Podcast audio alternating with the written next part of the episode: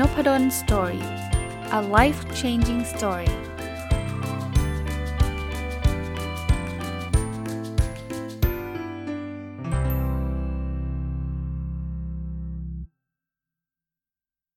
สวัสดีครับ ยินดีต้อนรับเข้าสู่นพดล Story Podcast นะครับ วันนี้มาอยู่กับหนังสือที่ชื่อว่ารุ่งอรุณแห่งการเปลี่ยนแปลงนะครับ เป็นหนังสือเล่มล่าสุดของคุณ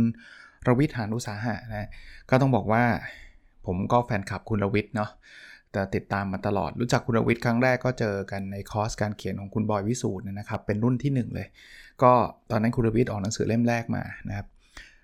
จนตอนนี้เล่มนี้เป็นเล่มที่ 10 ของคุณรวิทย์แล้วนะ ก็เป็นกัลยาณมิตรนะครับ พูดคุยกันบางทีก็จัดรายการร่วมกันบ้างนะฮะ หนังสือเล่มนี้เนี่ยพอเห็นคุณนิ้วกลมนะครับคุณคุณเอเนี่ยนะครับก็โพสต์ไปเพราะว่าออกกับสำนักพิมพ์ KOOB เนี่ยก็เลยสั่งซื้อเลยได้ปกแข็งมาแล้วก็ลัดคิวเลยครับ เพราะว่าชอบอ่าน อ่านวันเดียวจบนะครับ อ่านครึ่งบ่ายนะครับ แล้วก็ชอบมากนะ ผมขอมารีวิว แล้วก็คิดว่าคงไม่ใช่แค่ตอนเดียวแน่ๆนะครับ เพราะว่าในนั้นในหนังสือเนี่ยมีเรื่องราวที่น่าประทับใจแล้วก็เป็นเรื่องราวที่เป็นประโยชน์จำนวนไม่น้อยนะครับ ค่อยๆ ทยอยรีวิวไปเรื่อยๆ แล้วกันนะก่อนอื่นชอบรูปเล่มหนังสือ เพราะว่าทำไว้สวยงาม แล้วหนังสือปกแข็ง จริง ๆ มันมีเวอร์ชันปกแข็งกับปกอ่อน แต่เข้าใจว่าถ้าตอนนี้เข้าไปในเพจของ Mission to the Moon หรือเพจของสำนักพิมพ์ KOOB เนี่ย KOOB เนี่ยนะก็น่าจะมีแต่ปกอ่อนแล้วมั้งครับ ปกแข็งน่าจะพิมพ์มาจำกัดตามที่สั่งไว้เท่านั้นนะครับ ก็ก็ลองสั่งกันดูได้ทยอยมารีวิวทีละบทนะฮะบทแรกก็คุณลพิษตั้งชื่อว่าแปลงฟันนะ บทนี้เนี่ยให้ข้อคิดอะไรสำหรับผมเนี่ยเป็นเป็นข้อคิดที่ดีมากนะครับ คือคำว่าแปลงฟันคืองี้ครับคุณวิทย์เขาชี้ให้เห็นว่าอะไรที่ดูเล็กๆ น้อยๆเนี่ยมันดูไม่ค่อยสำคัญในระยะสั้นจริงๆมันส่งผลในระยะยาวนะอย่างเช่นการแปรงฟันเนี่ยถ้าแปรงไม่สะอาดวันนี้ถามว่ามันส่งผลอะไรวันนี้ไหมปวดฟันเลยไหมฟันผุเลยไหมคงไม่ แต่ถ้าเกิดเรา ไม่แปรงฟันระยะยาวเลยเนี่ย อันนี้พอจะเดาได้เลยนะครับ ว่าเดี๋ยวมันก็จะปวดฟันฟันผุเป็นเรื่องเป็นราวเลย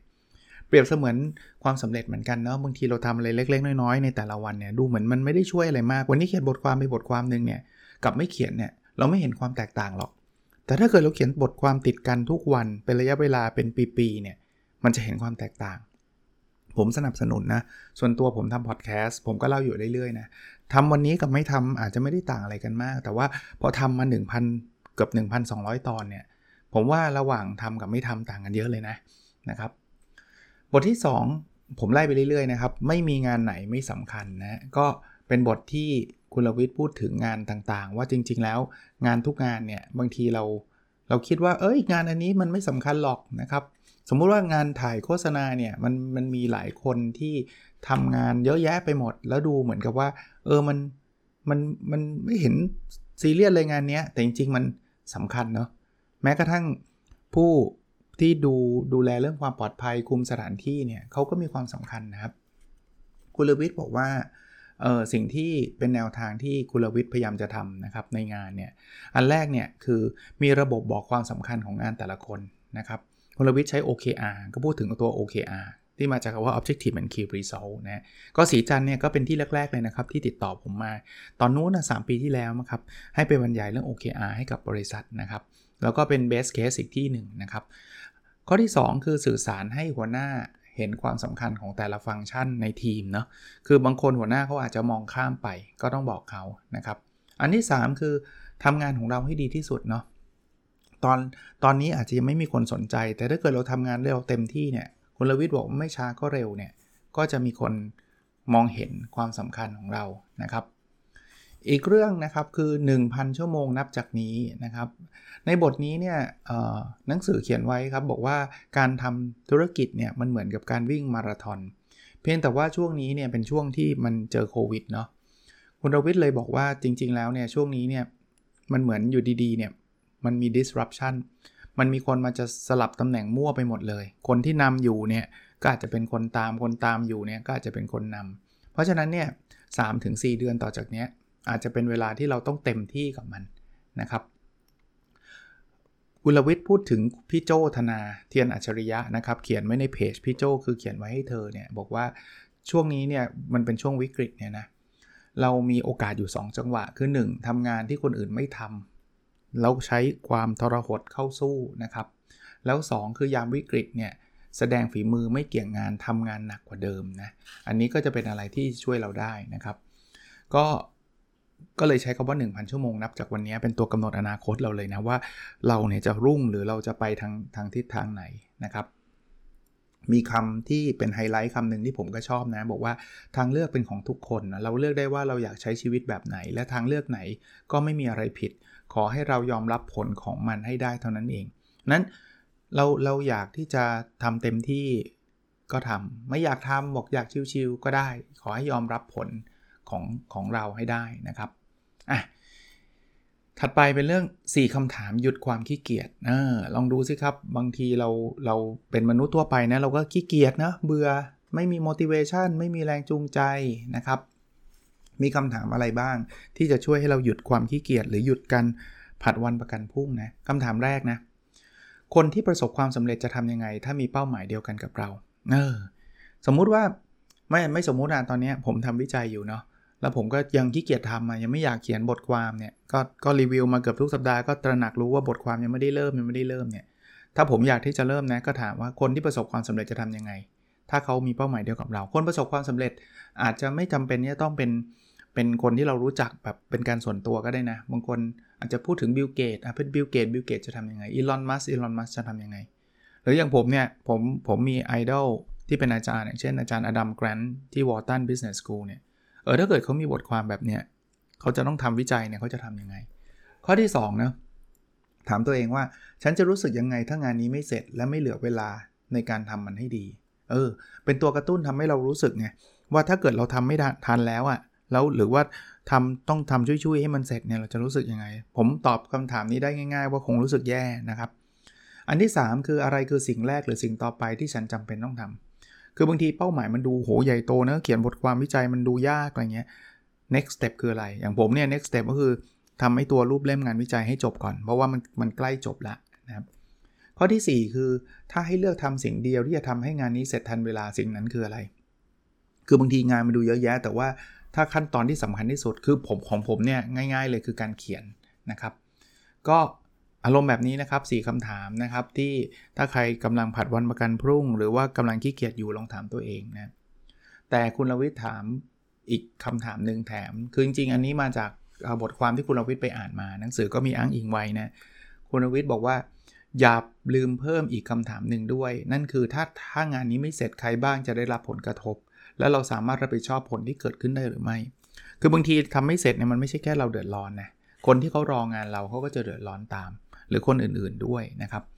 อะ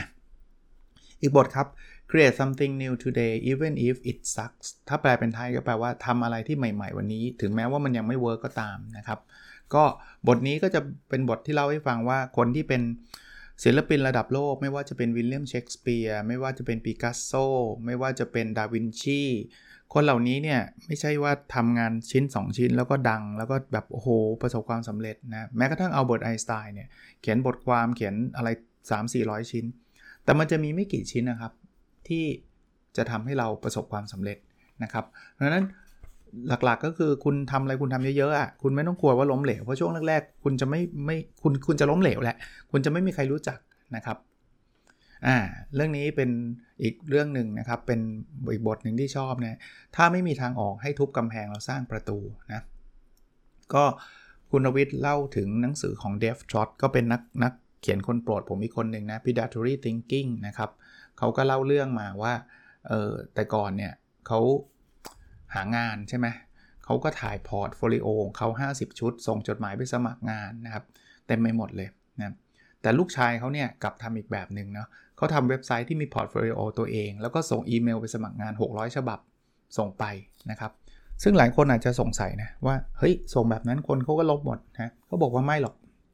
มันมันก็ลบส่วนใหญ่แหละ แต่ว่าก็จะมีบางคนตอบกลับมานะครับคราวนี้เวลาตอบกลับมาเนี่ยตอนนั้นลูกลูกเขาทำเขาเรียนหนังสืออยู่นะ เสร็จแล้วเนี่ยลูกเขาก็ก็ไปฝึกงาน แล้วเขาก็อยากเรียนไปด้วย เหมือนเหมือนเรียนไปด้วยทำงานไปด้วยอารมณ์แบบนั้นนะครับ มหาวิทยาลัยไม่ยอม มหาวิทยาลัยบอกว่าเฮ้ยคุณต้องคุณต้องทำคุณต้องมาเรียนอย่างเดียวนะครับ จะมามาแบบทำงานไปด้วยเรียนไปด้วยไม่ได้นะครับ ลูกชายก็เลยไปคุยกับเจ้าของบริษัท บอกว่าเฮ้ยผมขอใช้วันลาพักร้อนได้ไหมคือเอาเอาวันลาเนี่ยเฉลี่ยมาเรียนหนังสือนะครับนะก็เจ้าของก็บอกไม่มีปัญหา แต่ว่ามหาวิทยาลัยก็ไม่ยอมบอกมันต้องเรียน full time เจ้าของก็เลยบอกว่า เออเอางี้ คุณหาทางใหม่คุณไปบอกเลยว่าเรียน full time แต่ว่าสำหรับเขาเนี่ยเขาสนใจที่ผลงานนะครับ คุณยังสามารถทำงานได้นะแล้วเขาก็ทำงานอาจจะวันธรรมดาวันเสาร์อาทิตย์วันที่มีเวลาเวลาว่างเนี่ยสรุปว่าเขาก็เรียนจนจบนะแล้วเขาก็ได้งานด้วย ประเด็นมันอยู่ตรงนี้ครับ คือมันดูเหมือนกับว่าไม่มีทางเลือกต้องเลือกทางใดทางหนึ่ง ไม่จะเรียนหรือจะทำงาน แต่ว่าเขาสามารถเลือกได้ทั้งสองทาง แปลว่าไม่มีประตูเนี่ยก็ทุกกำแพงทุกกำแพงแล้วสร้างประตูของเราเองนะครับมาเรื่องนี้ครับก็คือคุณภาพของคอนเน็ชันหลายคนคงเคยเข้าใจนะครับว่าถ้าเราทำธุรกิจหรือทำอะไรก็ตามการมีคอนเน็ชันนั่นคือมีคนรู้จักเนี่ยเป็นสิ่งที่ดีนะครับ ปกติเนี่ย connection เนี่ยมันมีอยู่ 2 แบบนะครับคือ connection ที่ติดตัวมาตั้งแต่เกิด บางคนเนี่ยคุณพ่อคุณแม่มีชื่อเสียง เพราะนั้นเนี่ยเขาบอกเนี่ยลูกของคนนั้นลูกของคนนี้ก็มี connection ละ นามสกุลดังก็มี connection ละใช่ไหมกับอีกอันหนึ่งคือ connection ที่ได้จากการรู้จักคนเยอะๆ คืออันนี้อาจจะไม่ได้เกิดขึ้นมาเป็นแบบมีชื่อเสียง แต่ว่าเราไปเรียนหนังสือเราไปเจอคนนู้นคนนี้ เราก็มีเพื่อนเต็มไปหมดนะครับ ก็ก็ไม่ได้แปลว่าเราต้องเกิดมารวยอย่างเดียวนะครับ แต่สุดท้ายเนี่ยเราเราก็สามารถมี connection ได้ แต่ที่สำคัญคือ connection ที่ดีเนี่ยคือเราต้องช่วยเหลือซึ่งกันและกันนะไม่ใช่ว่าจะไปเอาเปรียบนะครับ เขาบอกอย่างนี้ฮะ connection ที่ได้จากการที่คนอื่นเห็นความสามารถของเรา ผมว่าเป็น connection ที่มีคุณภาพที่สุด ถ้าสมมุติว่าผมทำงานได้ดีนะแล้วคนก็มาติดต่อมาพูดคุยกับผม อย่างเงี้ยเป็น connection ที่ดี เพราะเขาไม่ได้มาหวังผลประโยชน์อะไรจากเราในแง่ที่ว่าโอ้ยคนนี้เป็นลูกคนรวยอะไรอย่างงี้ใช่ไหมแต่ว่าเขารู้ว่าเรามีความสามารถไงในเรื่องนี้เขาก็อยากจะมาพูดคุยนะครับอ่าเรื่องนี้ครับคือสายลมแห่งการเปลี่ยนแปลงนะครับ ตามชื่อเลยนะครับว่าการเปลี่ยนแปลงเนี่ย มันเกิดขึ้นตลอดนะครับ แม้กระทั่งบริษัทฟิลิปมอริสซึ่งเป็นผู้ผลิตไอ้ไอ้บุหรี่รายใหญ่ที่สุดของโลกเนี่ยเขาบอกวิสัยทัศน์คือเขาต้องเข้าสู่ยุค smoke free future แล้วนะนั้นโลกเรามันมีการเปลี่ยนแปลงเต็มไปหมด แล้วเราอยู่ในยุคบูกานะบูกาคือตัว V คือ volatility คือความผันผวน ตัว U คือ uncertainty แปลว่าความไม่แน่นอน ตัว C คือ complexity คือความซับซ้อน แล้วก็ตัว A คือ ambiguity แปลว่าความคลุมเครือ เขาบอกว่าจริง ๆ แล้วเนี่ยไอ้พวกสตาร์ทอัพดังๆเนี่ยแล้วตอนหลังก็กลายเป็นบริษัทยักษ์ใหญ่เนี่ยมันก็ไม่ได้เริ่มต้นที่จะทำธุรกิจอย่างที่เราเห็นนะซัมซุงนะก่อตั้งตั้งแต่ปี 1938 นะมียุคยุคหนึ่งซัมซุงขายผ้านะครับขายปลาแห้งนะครับ เพิ่งเข้าสู่ตลาดอิเล็กทรอนิกส์ในในยุคปี 1970 เอง แต่ตอนนี้เป็นไงครับ โอ้โห เป็นยักษ์ใหญ่เลยนะใหญ่กว่าโตโยต้าอีกนะ ตอนนี้ Apple ครับ ปี 1976 ขายเครื่องคอมให้กับโรงเรียนครับ แล้วก็ก็ก็โอเคระดับหนึ่งแต่ว่าที่ Apple ดังทั้งโลกเนี่ย ตอน iPod ใช่ปะ่ะ ปี 2001 แล้วก็ iPhone อีก 5 ปีที่ผ่านมา ใช่ไหม YouTube เกิดปี 2005 รู้ไหมครับทำอะไร ตอนแรกจะเป็นวิดีโอเพื่อนัดเดทครับ ปรากฏว่าไม่มีใครมาสนใจเลยครับ พอตอนหลังก็เลยบอก เฮ้ย ให้ใครก็อัปโหลดวิดีโอได้เป็นไงฮะ ดังทั้งโลก Shopify ครับปี 2004 ครับ เริ่มต้นเป็นร้านขายสโนว์บอร์ดนะครับ ชื่อ Snow Devil ครับ แต่พอตอนหลังเนี่ยก็เลยบอกว่า เอ้ย ลองขายของออนไลน์ไหม กลายเป็นอีคอมเมิร์ซเลยครับ ตอนนี้มีมูลค่า 151,000 ล้านเหรียญสหรัฐ แต่ไม่หมดฮะ โนเกียเริ่มจากการขายรองเท้าบูท Nintendo จากขายไพ่ฮะทวิตเตอร์จะทำแพลตฟอร์มพอดแคสต์นะครับนะหรือแม้กระทั่งคนไทยนะ RS Group เป็นไง แต่ก่อนเป็นแบบเพลงใช่ไหมเดี๋ยวนี้ขายสินค้าอีคอมเมิร์ซเหมือนกันนะครับแซงหน้าธุรกิจเพลงไปไกลเลย เพราะนั้นเนี่ยเป็นจุดเน้นย้ำว่าโลกเรามี การเปลี่ยนแปลงนะครับอ่าอีกเรื่องหนึ่งคือเรื่องของทำอะไรดีนะครับ ก็มีคนถามว่าเอ๊ะผมจะทำอะไรดี คุณรวิทย์เนี่ยให้ไอเดียง่ายๆสี่ไอเดีย แต่ลองไปต่อยอดกันเองนะ ใครทำอะไรอยู่ลองลองลองไปคิดกันนะครับหนึ่งคือขายสินค้าเดิมให้ลูกค้าเดิม มันนี้ง่ายสุดไม่ต้องทำอะไรใหม่เลยทำให้มันดีขึ้นแค่นั้นแหละ 2 คือขายสินค้าใหม่ให้ลูกค้าเดิม อันนี้เรามีฐานลูกค้าอยู่แล้ว แต่ไปไปไปหาสินค้าใหม่ๆนะครับความเสี่ยงมันเกิดขึ้นแน่นอนมันก็ต้องมีการทดทดลองอะนะ ว่าไอ้ลูกค้ากลุ่มเดิมเนี่ยเขายังชอบสินค้าใหม่ที่เราจะนำเสนอเขาหรือเปล่า มันก็ต้องเกี่ยวข้องกับลูกค้ากลุ่มเดิมใช่ไหมอันที่ 3 ขายสินค้าเดิมให้กับลูกค้าใหม่ คือสินค้าเรามีอยู่แล้ว แต่ว่ามันก็มีความเสี่ยงที่เราจะต้องไปหาลูกค้ากลุ่มใหม่ๆ เช่น เราเคยขายขายในร้านอาหารเรามีลูกค้าอยู่แล้ว แต่ว่าวันหนึ่งเราอาจจะทำ Delivery ซึ่งลูกค้าไม่ใช่กลุ่มที่มานั่งร้านอาหารนะอาจจะเป็นกลุ่มใหม่ อันที่ 4 อันนี้ยากสุดก็คือขายสินค้าใหม่ให้ลูกค้าใหม่นะครับ เพราะว่าก็ต้องหาทั้งสินค้าที่มันเหมาะแล้วก็ลูกค้าที่เหมาะนะครับ แต่สุดท้ายเนี่ยนะก็คือเราต้อง trial and error นะครับ trial and error แปลว่าอะไร แปลว่าลองผิดลองถูกเขาบอกว่ากระบวนการ trial and error ต้องทำอย่างรัดกุมที่สุด เพราะจุดประสงค์ของแต่ละการทดลอง คือความการลดความเสี่ยงให้ได้มากที่สุด นั้นที่เราต้องลองผิดลองถูกเนี่ยมันแปลว่าเราจะได้ลดความเสี่ยงไม่ใช่ทำตู้ไปลงทุน 20 ล้าน 30 ล้านแล้วก็เจ๊งเพราะนั้นเราก็พยายามจะลดความเสี่ยง เวลาทดลองก็ทดลองเล็ก ๆ ก่อนอ่าเรื่องหุบเขาครับนะหุบเขาเนี่ยคุณรวิทย์พูดแบบนี้เขาบอกว่าคุณรวิทย์ทำธุรกิจหลายอย่างมากนะทำเป็น 10 อย่างเลยนะครับ เวลาทำธุรกิจเนี่ยมันจะมี pattern ทางจิตใจนะครับ ก็คือความรู้สึก ทางจิตใจนะนี่คือประสบการณ์ส่วนตัวที่คุณรวิทย์ผ่านมานะครับเขาบอกช่วงแรกเป็นช่วงช่วง euphoria เขาเรียกว่าช่วงเคลิบเคลิ้มครับอิ่มอกอิ่มใจรู้สึกว่าไอเดียเราเนี่ยเจ๋งมากเลยสุดยอดเลยนะครับ รู้สึกว่าเรามีแต้มต่อเราจะต้องทำสำเร็จคือมีความคึกอะ่ะช่วงที่2เขาเรียกว่าช่วงลงหลักปักฐาน ช่วงลงหลักปักฐานเนี่ยพลังยังเยอะอยู่นะ แต่ความจริงเริ่มจะเห็นปรากฏแล้วว่ามันไม่ได้ง่ายนะ มันผิดที่เราคาดไปเยอะ มันอาจจะมีค่าก่อสร้างขออนุญาตขออะไรที่มันมันมันโหมันทำไมมันเยอะขนาดนี้นะครับ ช่วงที่ 3 ช่วงดำดิ่งเขาบอกว่าเป็นช่วงสิ้นหวังครับ บางธุรกิจอาจจะไม่เจอนะ แต่ถ้าเจอเนี่ยจะโหดร้ายกับสภาพจิตใจมากเลยนะครับ ขายไม่ได้ลูกค้าไม่เท่าเงินเริ่มหมดหุ้นส่วนผิดใจกันโน่นนี่นั่นนะครับ ช่วงที่ 4 เริ่มหาที่ของตัวเองเจอ คือมันก็ต้องมีการปรับเปลี่ยนปรับเล็กปรับใหญ่ปรับอะไรต่างๆ ก็การทำงานก็กลับมาเริ่มง่ายขึ้น แล้วก็เริ่มมองเห็นระบบ และช่วงที่ 5 คือช่วงแห่งการเติบโต อันนี้คือลงหลักปักฐานได้แล้ว แล้วก็ขยายเติบโตไปได้เรื่อยๆนะครับถึงมีปัญหามาก็เข้าใจปัญหานั้นแล้ว ในทุกช่วงเรามีสิทธิ์ออก หมายถึงว่าจบทั้งนั้นทั้งนั้นนะก็คือบางช่วงเราอาจจะบอกว่าดำดิ่งแล้วฉันเลิกเลยก็ได้นะครับ ก็จะมีลักษณะแบบนั้นนะครับ เพื่อนคุณลวิทย์คุณลวิทย์เขียนไว้บอกว่าความสำเร็จของธุรกิจมาจากตัวธุรกิจ 50%และคนอีก 50%แต่ส่วนใหญ่ที่เจ๊งกันเนี่ยเป็นเพราะคนมากกว่าเนาะก็สุดท้ายเนี่ยจะทำธุรกิจเนี่ยนะความสำคัญอยู่ตรงที่เราสามารถบริหารจัดการความคาดหวังทั้งของตัวเองและทีมได้หรือเปล่า เออ ผมชอบคำคำนี้นะครับนะอันนี้คือคือ part ที่ 1 ผมลืมบอกไปนะครับ หนังสือคุณรวิทย์เขา เขาก็จะแบ่งเป็น part part นะครับ part ที่ 1 ของคุณรวิทย์ชื่อ defining moment นะครับ คราวนี้มาถึง part ที่ 2 คือ tight loose tight นะครับ ก็จะแปลตรงตัวก็แปลว่าเข้ม ปล่อยเข้มอะไรอย่างเงี้ยนะอะมาดูเรื่องบทถัดไปนะครับ คือความยืดหยุ่นการยืดหยุ่นทางความคิดนะครับ คุณวิทย์ก็เล่าถึงเรื่องของอคุณแคทเธอรีนสมิธ ซึ่งเป็นนักจิตบำบัด แล้วก็ผู้เขียนหนังสือ Everything Isn't Terrible นะครับเขาบอกว่าความสามารถที่จะใช้ชีวิตอยู่กับความไม่แน่นอน โดยไม่สติแตกไปก่อนเนี่ยเป็นสิ่งมีค่ามากในช่วงเวลานี้ ทักษะนี้ต้องผ่าน 2 ขั้นตอนเป็นหลัก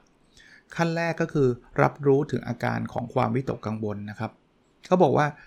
เป็นเรื่องธรรมดามากเลยที่เราจะวิตกกังวลและเครียดเนาะเวลาเราเจอวิกฤตเจออะไรเนี่ยสมองของเราจะพยายามแก้ปัญหาให้เร็วที่สุด เหมือนพยายามดับไฟอะ่ะ แต่พอดับไฟปุ๊บมันก็มีไฟอันนั้นขึ้นมาอีก ดับไฟอันนั้นมันก็มีไฟนี้ขึ้นมาอีก เพราะนั้นเราจะหมดเรี่ยวหมดแรงครับหดบูไม่มีความสุข สิ่งที่เราต้องยอมรับก็คือในเวลาที่ไม่แน่นอนเนี้ยเราไม่มีทางแก้ปัญหาทุกอย่างได้ เราไม่มีทางดับไฟทุกกองได้นะครับถ้าเราเข้าใจเรื่องนี้เราจะอยู่กับความวิตกกังวลได้นะครับอะมาถึงขั้นที่ 2 คือฝึกทักษะ cognitive flexibility นะ เป็นทักษะที่สำคัญมากในยามที่ความไม่แน่นอนถาโถมมานะครับ คืออะไร ข้อแรกนะคือความสามารถในการเปลี่ยนมุมมองหรือวิธีคิดต่อปัญหา แล้วอันที่ 2 ก็คือ ความสามารถในการทิ้งวิธีการแก้ปัญหาที่ใช้งานไม่ได้ คืออย่างที่ผมบอกครับ ในหนังสือก็เขียนนะครับ บอกว่าเราต้องมีความยืดหยุ่นในความคิดอะมองในมุมปัญหา วิธีคิดต่อปัญหาว่ามันเป็นยังไงนะแล้วบางอย่างที่ใช้แล้วไม่เวิร์กต้องต้องต้องเลิกนะครับ อันนี้เป็นสิ่งที่น่าจะนำมาปรับใช้ได้โดยเฉพาะอย่างยิ่งในในยุคปัจจุบันนะครับอีกบทหนึ่งเป็นชื่อของการตัดสินใจใต้สมุด บทนี้คุณวิทย์พูดถึงหนังสือ d e v Trot อีกเรื่องหนึ่งนะครับ ที่ d e v Trot เขียนว่าในเขาเล่าเรื่องเรือดำน้ำ U864 อะในปี 1945 เนี่ย มันมีเรือดำน้ำ U864 ของเยอรมันเดินทางไปที่กำลังจะไปที่ญี่ปุ่นเนาะแล้วก็ ถ้าไปเนี่ยเป็นเป็นเรื่องแน่นอนนะครับยูเอ่อเขาเรียกเรือดำน้ำเนี่ยเขาก็เจ๋งมากนะเป็นเป็นแบบดีมากอะนะครับ คราวนี้เราจะทำยังไงเราหมายหมายถึงทางฝ่ายพันธมิตรเนี่ยก็สัมพันธมิตรเนี่ยก็รู้ก็ส่งเรือดำน้ำของอังกฤษ ชื่อ HFMS Venturer นะครับ โดยบัญชาการคือเด็กหนุ่มอายุ 25 ปี ชื่อเจมส์ลอเดอร์นะจะไปหยุดเรือดำน้ำนี้ได้ยังไง ประเด็นผมสรุปให้ให้ฟังสั้นๆว่า คือ แต่ก่อนเรือดำน้ำมันจะยิงยิงเรือดำน้ำเนี่ยมันยิงเข้าไปเนี่ยพอเรือดำน้ำอีกฝั่งหนึ่งที่กำลังถูกยิงอะเรดาร์มันจับได้มันก็จะหลบใช่ปะ่ะ เพราะว่ากว่าจะยิงไปถึงมันไม่ได้ยิงแล้วเขาบอกใช้เวลา 4 นาทีอะกว่าจะถึงอะเพราะนั้นมันก็จะหลบทัน สิ่งที่ลอเดอร์ทำก็คือกับตันเรือของสัมพันธมิตรของอังกฤษเนี่ยคือเขายิงสี่ลูกแล้วเขายิงดักทางไว้เลยครับเพราะนั้นเรือดำน้ำเนี่ยเขาก็จะหลบคือมันเป็นการคาดการล่วงหน้า ว่ามันจะต้องมาด้านซ้ายก็จะหลบขวาเขาก็จะยิงลูกที่ 2 ไปทางด้านขวาพอพอเห็นด้านขวาก็จะหลบขึ้นบนหลบลงล่าง สรุปว่าเขาจมเรือดำน้ำของเยอรมันได้นะครับ ประเด็นคือเขาต้องมีการคาดการณ์และนี่คือ leadership เนาะหัวหน้าทีมเนี่ยมีหน้าที่หาคนที่มีความสามารถและให้อาวุธกับเขานะหนังสือเขียนไว้นะครับ บอกความคาดหวังของงาน บอกด้วยว่าต้องทำอะไรเพราะอะไร แล้วปล่อยให้พวกเขาทำงานกันเอง อิสรภาพจะทำให้ทีมงานเก่งและแข็งแกร่งนะครับ ก็ผมมักจะพูดอยู่เสมอนะ เรื่องออโตโนมีเรื่องเรื่องเรื่องความเป็นอิสระเนี่ยส่งผลอย่างยิ่งนะครับ อย่างที่เรียนนะครับว่าหนังสือยังไม่จบนะ ยังมีอีกประมาณน่าจะครึ่งเล่ม เพราะฉะนั้นเนี่ยเขาพรุ่งนี้จะมาต่อแล้วกันนะครับ ก็ไม่แน่ใจว่าพรุ่งนี้จะจบด้วยหรือเปล่านะครับ แต่ว่ามีเรื่องดีๆ มากมายนะ ใครสนใจหาอ่านนะ น่าจะสั่งได้ที่สำนักพิมพ์กูแล้วคิดว่าก็คงน่าจะมีวางจำหน่ายในร้านหนังสือแหละนะครับ รุ่งอรุณแห่งการเปลี่ยนแปลงนะครับ จากคุณรวิทหานอุสาหะนะครับ แล้วเราพบกันในสดถัดไปครับ สวัสดีครับ